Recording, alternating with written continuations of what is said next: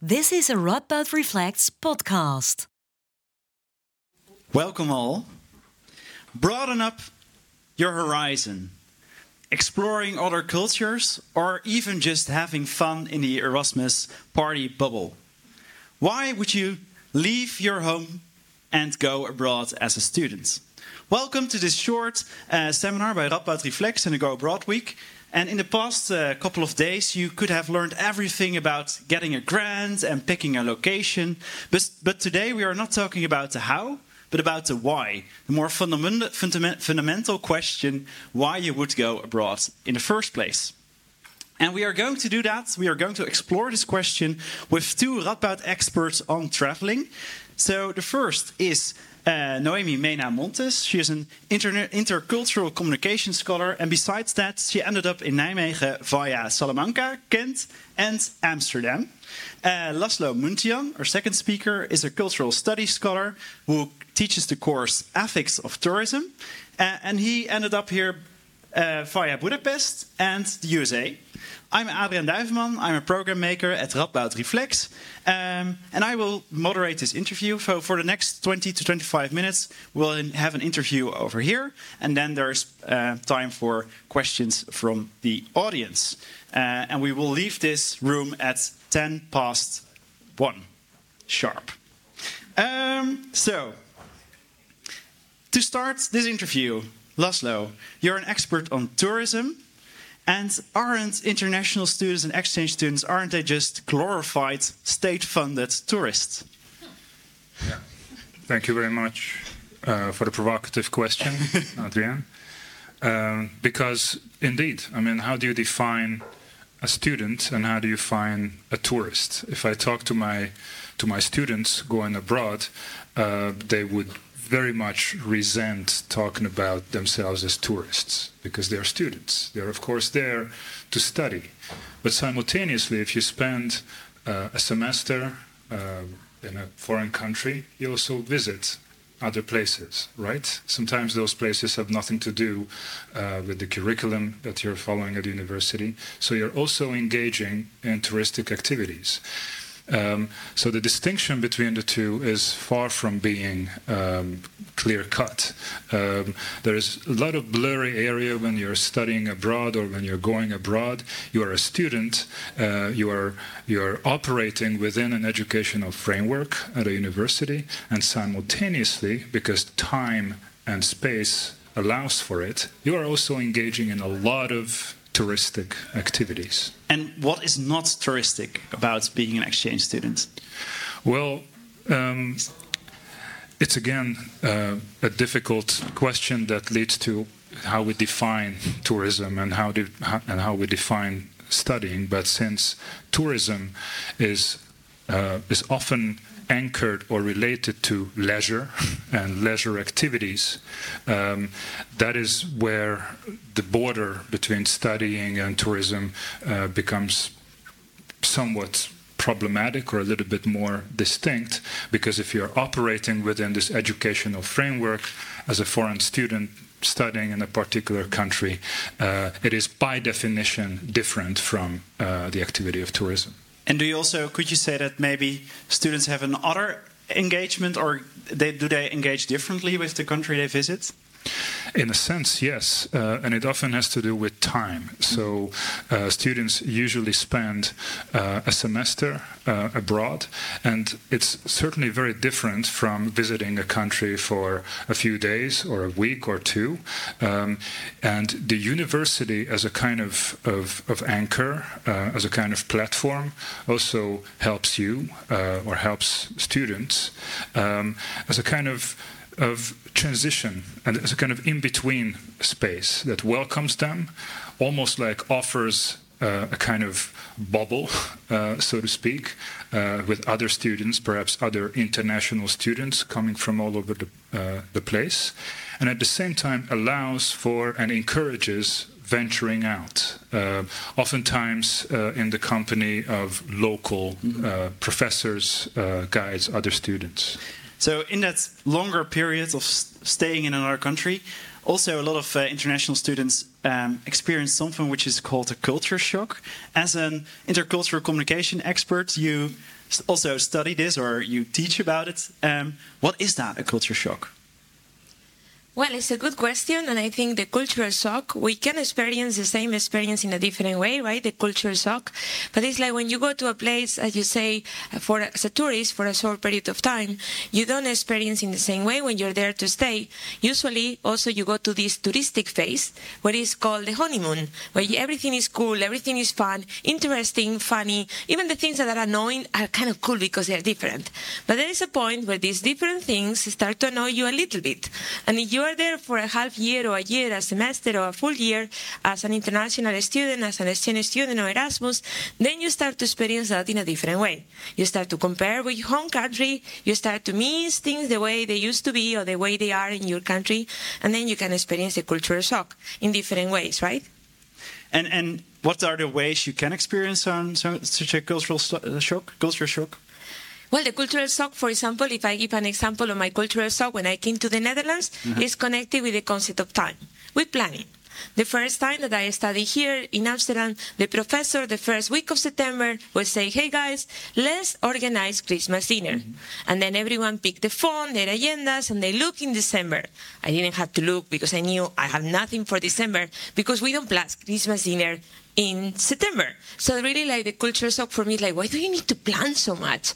And it's really like, and then you start to see the advantage and the disadvantage, the pros and the contras of this cultural difference. Mm-hmm. Did you also experience that culture shock, Laszlo?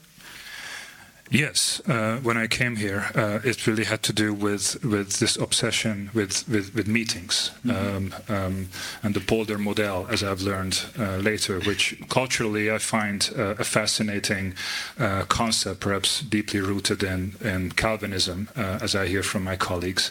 But this is something that we just don't don't have in Hungary, or not at that level, because it's a lot more hierarchical mm-hmm. there. But just to to reflect a little uh, because because you were talking about this honeymoon phase and then boom, uh, things become difficult.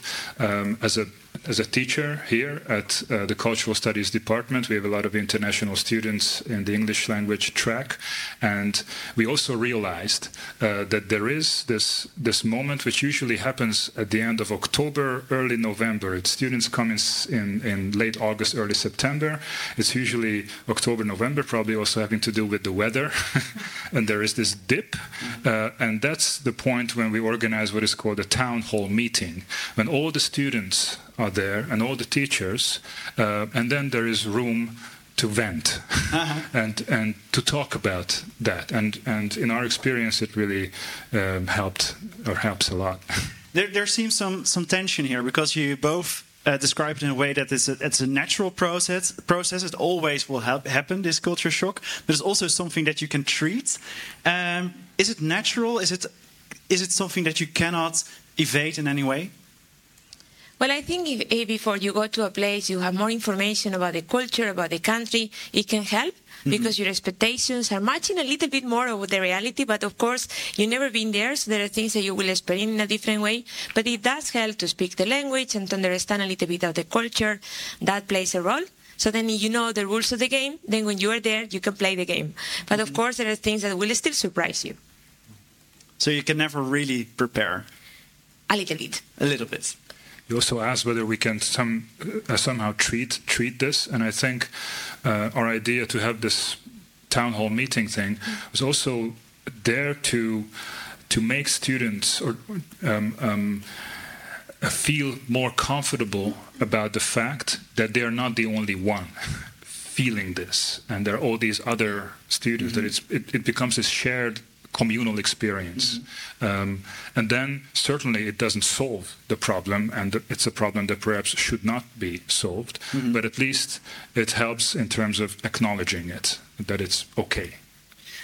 So it becomes a communal experience. I think that for all, for a lot of exchange students, their main social experience are other exchange students. The Erasmus bubble is is, for instance, an example of, of uh, the way exchange students um, uh, are searching for, for people that go to the same process. But if you are in such a bubble, are you really abroad? Isn't that some kind of middle class, globalized community of like minded people and just something that keeps you too safe? I think you had to get out of the comfort zone of the bubble.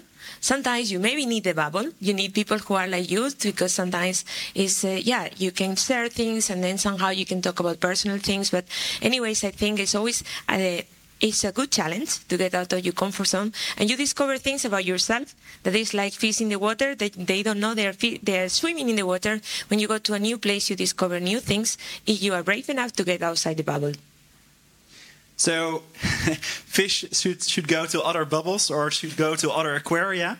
Um, but why would we travel for that? Um, so, if you want to go abroad, you can also do it digitally, for instance, via distance learning. I can now join a course uh, at an American university if I would like to. No, no, no, no. No? You cannot No? taste the food. You cannot taste the food. No, virtually is still in, not the, possible. in the case of uh, the United States, I'm not certain whether that's so bad. You can. they have some good food there in the south in certain places, but you you wouldn't be able to you know to walk the streets. Uh, you wouldn't be able to to smell smell the air, no matter how contaminated.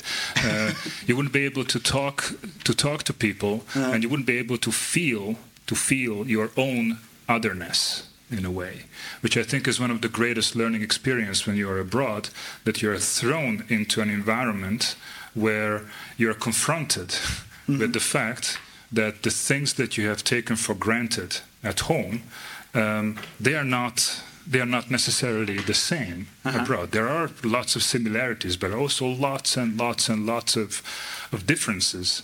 And it helps you reflect, and it can only happen, I think, in a holistic uh, way if you're really there in time and in space. So, okay, so so it helps you to see your otherness, but if you are a fish that is very happy in this Nijmegen-based aquarium, um, and you know all the other fish and you know how the water works, why would you even leave? Why would you experience that otherness? That's also disturbing, right? What do you gain from that?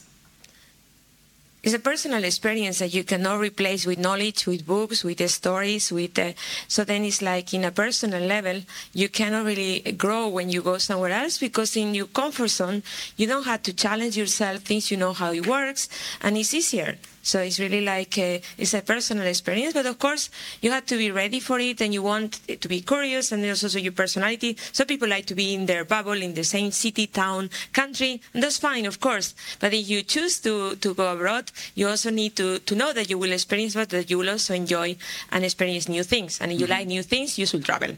So, so you think that you should have a certain kind of personality to go abroad? Not necessarily. I think everyone can do it, but some people enjoy more than others. If you are flexible, able to adapt, and then open-minded. You're open-minded, curious, and uh, also yes, it does help. does help. So um, that's uh, you should be curious about other cultures, but it's also a way to uh, experience your otherness. So it's also something an exploration of yourself. Do you agree with that? True. Absolutely, and sometimes it doesn't matter where you go. Um, it could be a neighboring country, uh, or it could be uh, the other side of the planet.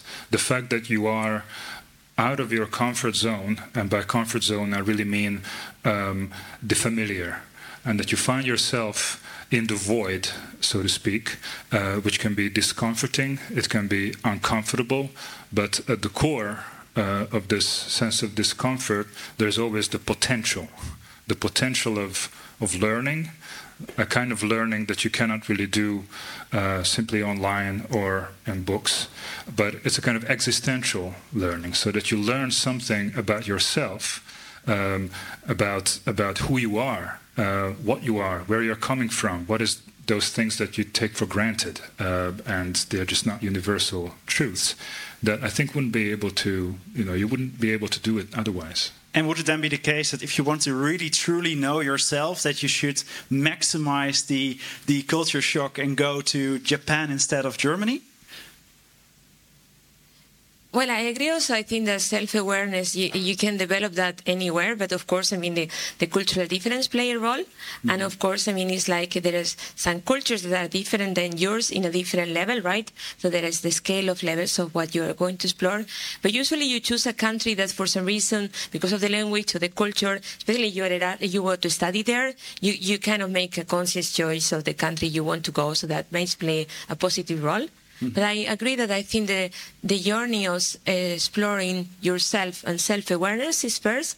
But what I think is also really helps a lot when you study and live abroad is that you uh, you discover others. You discover others in the real way. Mm. Not what the media tell you about others. Not what we hear on the news. Is actually the real. Uh, because sometimes also about America, about many countries, know a little bit, but about some countries we know nothing. Mm-hmm. So then it's kind of really a surprise when you discover how rich and how interesting are other cultures. So far, we have talked about very self-centered goals. Um, but as a as a ethics of tourism teacher, you also talk about the host countries and uh, the communities that that host people from abroad. Um, what can you give back as a, a semi-tourist Erasmus student uh, to a country you visit and to a community you visit? Yeah, it's a very, very difficult question, um, which really has to do with with, with the tourism industry. Um, that you know, there's so many different ways of looking at at uh, tourism. On the one hand, uh, it's an industry that allows people to travel and then experience all these fantastic things that we have talked about. And at the same time, it's also one of the most destructive uh, forces in the world regarding uh, sustainability, the lack thereof, uh, pollution, and so on and so forth. So, in my course, Ethics of Tourism, uh, we talk about cruise tourism, we talk about sex tourism, we talk about dark tourism, um, all these kind of hip hip things uh, these days. Um, and we talk about about ethical issues that are very much related and how, for instance, uh, countries uh, are sometimes so dependent and so centered uh, on the tourism industry that their whole sus sustenance becomes dependent on mostly Western tourists visiting and turning the country basically into a spectacle uh, of, of what, what these tourists want to see rather than uh, a kind of exposure to lived, lived life there. So um, I think if you are a student there and if you have the privilege of being uh, related or anchored in a university uh, environment and you have the time uh, to spend uh, in that culture, in that country, uh, I think it's also a huge uh, possibility and also privilege to seek out uh, those possibilities and those aspects uh, aspects of the culture um, that that are are ethically uh, viable, that are not abusive, uh, and and precisely because you're in the in a university environment, it can also operate as a laboratory for you to reflect, to discuss, and to question and to interact uh, with the locals uh, and how they relate to this whole. Uh, uh, this whole industry. So, as an exchange student or an international student, what are the kind of touristy things you should do which are actually beneficial? Can you give us some examples? Well, uh, you know, just try to avoid McDonald's, uh, the, the, most practical things that are that are offered on a silver plate as the easy as the easy way out, the familiar way out. Um, also, you know, try to to um, to seek out what is it really uh, that is is um, uh, is out of the ordinary in such a way that that that the locals benefit uh, from from from your present. No, don't just just just explore the place for the photographs that you're going to put on social media and that you want to share uh, at home because it basically uh, reproduces these kind of stereotypes uh, that we are looking for very often uh, when we engage in, in touristic activities. But try to precisely question uh, these stereotypes by way of engaging in communications, discussions, dialogues that are that go deeper than that. I really like that. I think uh, also the stereotypes that others have about your country and about yourself, where you come from, is both ways, right? So it's really interesting because sometimes when you go to a place, people project into you what they think they know about you and your culture. And I think also so people, some people have the privilege to travel, some people have not the privilege to travel and study. So you have the privilege is also helping people to understand that there is um, other ways to do things because maybe they have a stereotype in your mind what is to be Dutch or Spanish or Hungarian or European. So traveling could relieve us from from uh, stereotypes, could open us up. Would you say that the world would be a better place if more students would go abroad? Yes, uh, if they have the right attitude. If they have the right Yes. attitudes. Okay. What would you say? I cannot agree more. would it lead to world peace? No. Okay. so it wouldn't lead to world peace, but would be a better place. Um, yeah. Say, yeah, I think it can help to understand uh, other ways of doing things because when you experience that yourself, you also understand that there is not a right way to do things, that there are other ways. And I think that can help to be open minded and less polarized because we live in a very polarized society. So traveling could relieve us from that polarization. Probably not it, but at least give it other narratives because the danger of the single story that we think we know and we travel and experience new things, then we actually realize that there are other stories. I see. Moving on from the, as I said, we would this this session would revolve around the why question, but we are also going a little bit to the how question.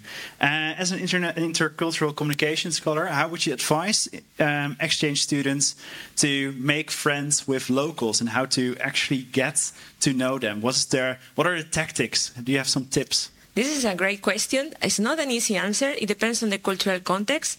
So, for example, in the case of the Netherlands, I encourage international students to have a hobby. And in some countries, people don't have a hobby. You just do things with your neighbor, with your friend, with your cousin. Yes, I have some students say, How can I have a hobby? Uh, yes, because in some countries it's not used to people don't have hobbies. They do, but not in the same way. But here you join an activity, so depends where you go. The, the way to make friends is different. In other countries, it's also about doing things outside, right? It's like depends the weather plays a role maybe on how we make friends, but you also need to understand the context and to see how people. In some countries it's easier than others. That's I think a little bit the truth, because then people invite you, and also you are also open-minded and open to join, then people also will also be open to you. So it's also your attitude. Also, you you are more welcome when you're also open. That kind of really get that impression. But it, it depends, the, depends on the context, right? Absolutely. Yeah, absolutely. So, yeah, um, you cannot generalize because because it depends a lot on the person that you're talking to, and sometimes you have to give a completely different advice to someone who is who is uh, um, who is very. Um, um, eccentric or or or open um, or party going, and Mm. of, of course there are lots of introverted people, and they need a very very different uh, sort of technique uh, Mm-hmm. to operate. Yeah. So to to wrap this interview part up, um, you both have transnational experience as students and also as scholars. So Noemi, you you went to Salamanca, or you, you came from Salamanca, then Kent, Israel, Amsterdam, and, and now Nijmegen. Uh, you came from Budapest and the United States. What did you learn from your own transnational student experiences? Can I start with you, Laszlo? Yeah, I think um, I wouldn't be here if it hadn't been for uh, for those uh, younger years when I was university student and um, I had the opportunity to end up in the States uh, uh, and study there for a while. Um, and the reason why I said that that uh, it doesn't really matter where you go is because if I look back on this experience, um, uh, it's already almost 20 years ago or more. Jesus. You wouldn't say so. Thanks. Um, is that that if I look back, um, uh, I really sort of learned learned more about about myself and my uh, and my background, which actually encouraged me to embark on what is called cultural studies, uh, and this is where I'm working now. So it was really a kind of boost that I told uh, did not expect. Uh, I was very much into literary studies and these kind of things, uh, and then it really opened opened my uh, my horizons. Just being dropped against a completely different background and and. And, and the questions uh, that I was compelled to ask were questions that wouldn't have occurred had I stayed back. Uh, yeah, that was, and, and it's still very much with me. So I think I wouldn't really be able to to to continue doing what I'm doing if it if it had not been for these formative uh, experiences abroad. Did it change your sense of self, your identity? Absolutely, yeah, yeah, uh, very much so. Also in terms of how you define yourself. Um, when, for instance, you talk to people who have no idea where Hungary is, um, but perhaps they have heard of Budapest. That is sometimes very, very strange. And then, um, and then you reflect, and you know these these kinds of questions about yourself. Um, uh, and who you are, they, they would not have occurred in any kind of different um, uh, set of circumstances. Noemi, how has your transnational student experience shaped you? Well, for example, I will not be able to speak English if I will never uh, went abroad because in Spain we don't really learn English. I mean, we do learn English in theory, mm-hmm. but we don't learn how to speak. So that was one step that really helped me a lot to talk with international students and also take the advantage when you're in your country. My first time learning a bit of English, and that's why encouraged me to travel, because I studied in Salamanca with many international students. Yeah, also in Nijmegen you have many international students, so also talk with them because that's also a way to make friends and it's also a way to get to to know other countries also when you are in your own country. So that's one step that did help me to be prepared to travel because that is a way to practice the language. And also, I also teach Spanish here at the IBC, International Business and Communication, and also encourage the students to really like you learn the language, you also explore the culture, mm-hmm. and it gives you the possibility, well, with the case of Spanish, to travel to South America, not only to Spain. So that's also, it gives you uh, the chance to explore cultures in a, in a different way. And I think in a personal level, I had to say I live in Israel for a year as a PhD student already, but already uh, uh, made me had to be uh, confronted more with my culture. Who am I and my identity more because it's a different culture. It's, uh, it's not Europe. And I think in Europe, we think we are very different, but there is some kind of, some kind of European identity and somehow when you're in a different cultural context, you mm-hmm. question things about yourself, for example, your religion, or questions that are not really part of uh, our questions in our setting. So it's really interesting, sometimes challenging, but still like, you learn a lot. Did you feel more European? I feel much more European. Ah. Yes, actually, my best friends were from the Netherlands, from Hungary. From uh-huh. there's something on the sense of like you get more connected with your roots, but at the same time, you realize that there is a lot to learn from other cultures. Thank you both for your. Oh. Thank you very much. Thank you. Thank you for sharing your insights and make people enthusiastic about uh, packing their bags, going abroad, and um, have a nice stay abroad if you are going to do so. Uh, and hopefully, you got some tips and some fundamental insights in what you're actually doing when you step in that train or plane. Thank you.